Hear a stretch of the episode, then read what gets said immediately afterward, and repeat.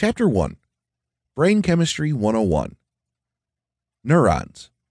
Pretty much everyone has heard of neurons, but not a lot of people know exactly what they do. You probably know that they are cells in the central nervous system, but a lot of basic knowledge does not go beyond that little bit of information. These cells are the building blocks of the central nervous system, and they help to send information through the body. This is the difference between neurons and normal cells, because normal cells receive the information rather than transmit it. Also, when neurons die, they are not reproduced. This is why sometimes later in life people develop mental disorders or Alzheimer's. Let us move on to the structure of a neuron. Cell body. Also known as the soma, this is where signals from the dendrite are received so they can be passed on to other cell bodies or neurons. The soma does not play an active role in transmitting the data that it receives, merely stores it so that when the time is right, the data can be passed to where it needs to go. The soma, along with the nucleus, also provide all of the proteins that a cell needs to function properly. You know how in cell bodies mitochondria is the powerhouse of the cell? Well, in neurons, the nucleus is the powerhouse of the cell.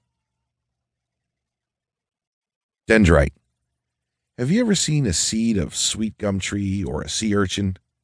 They have spikes on them, much like a neuron. The spikes of the neuron are known as dendrites. These little tendrils are what receive information from other neurons and sends that information to the soma of that particular neuron. Unlike a sea urchin, though, dendrites themselves have branches off of them. It is not just one spike on each side. Also, each neuron often has many dendrites that are attached to it. These are a very important part of the neuron, but often no one knows about them. Well, now you know. Axon. With the full name of axon hillock, a lot of people shorten the name to axon. This is in control of firing the information to other neurons or wherever it needs to go.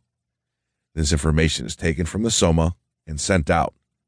This firing is known as an action signal. Like a business manager, the axon makes sure that the information is received like it should be, and it also makes sure that the information gets to where it needs to go. Synapses. Derived from the Greek word synapsis, which means conjunctions, a synapse is a small space between neurons that allows information to pass through. These are found where neurons connect with other nerve cells. Synapses are there because information cannot just simply pass from one neuron to another. There are certain things that have to happen first. Without synapses, there would not be exchange of information at all between neurons because the information cannot pass through contact. Neurotransmitters. For information to pass from neuron to neuron, neurotransmitters have to be triggered so that they can send the information across the synapses and ensure that the information gets to where it needs to go.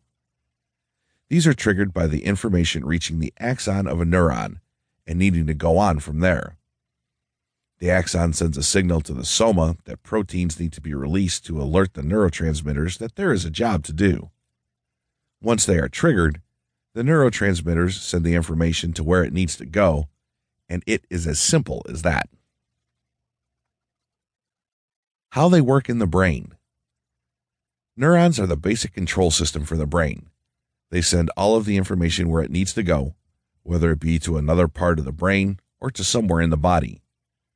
Without the interconnected system of neurons, there would be no real brain function because there would be no communication from the brain to the body.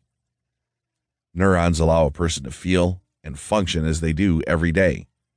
Without them, we wouldn't even be breathing and our hearts would not be beating. When information is sent out, it goes to different types of neurons, which send out different hormones depending on the information received. Types there are three types of neurotransmitters in the brain, and they all control different reactions to outside stimuli.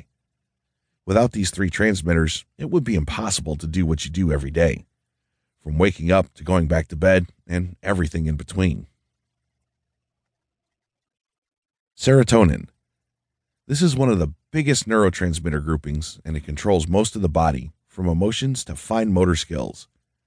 Every time you pick up a pencil and begin to draw, you are being controlled by the serotonin neurotransmitters. This may seem strange to think about if you have never thought about it before, but it is true. Serotonin is known as a mood stabilizer as well, and having sufficient levels of these neurons and neurotransmitters in your system can stem off depression and anxiety.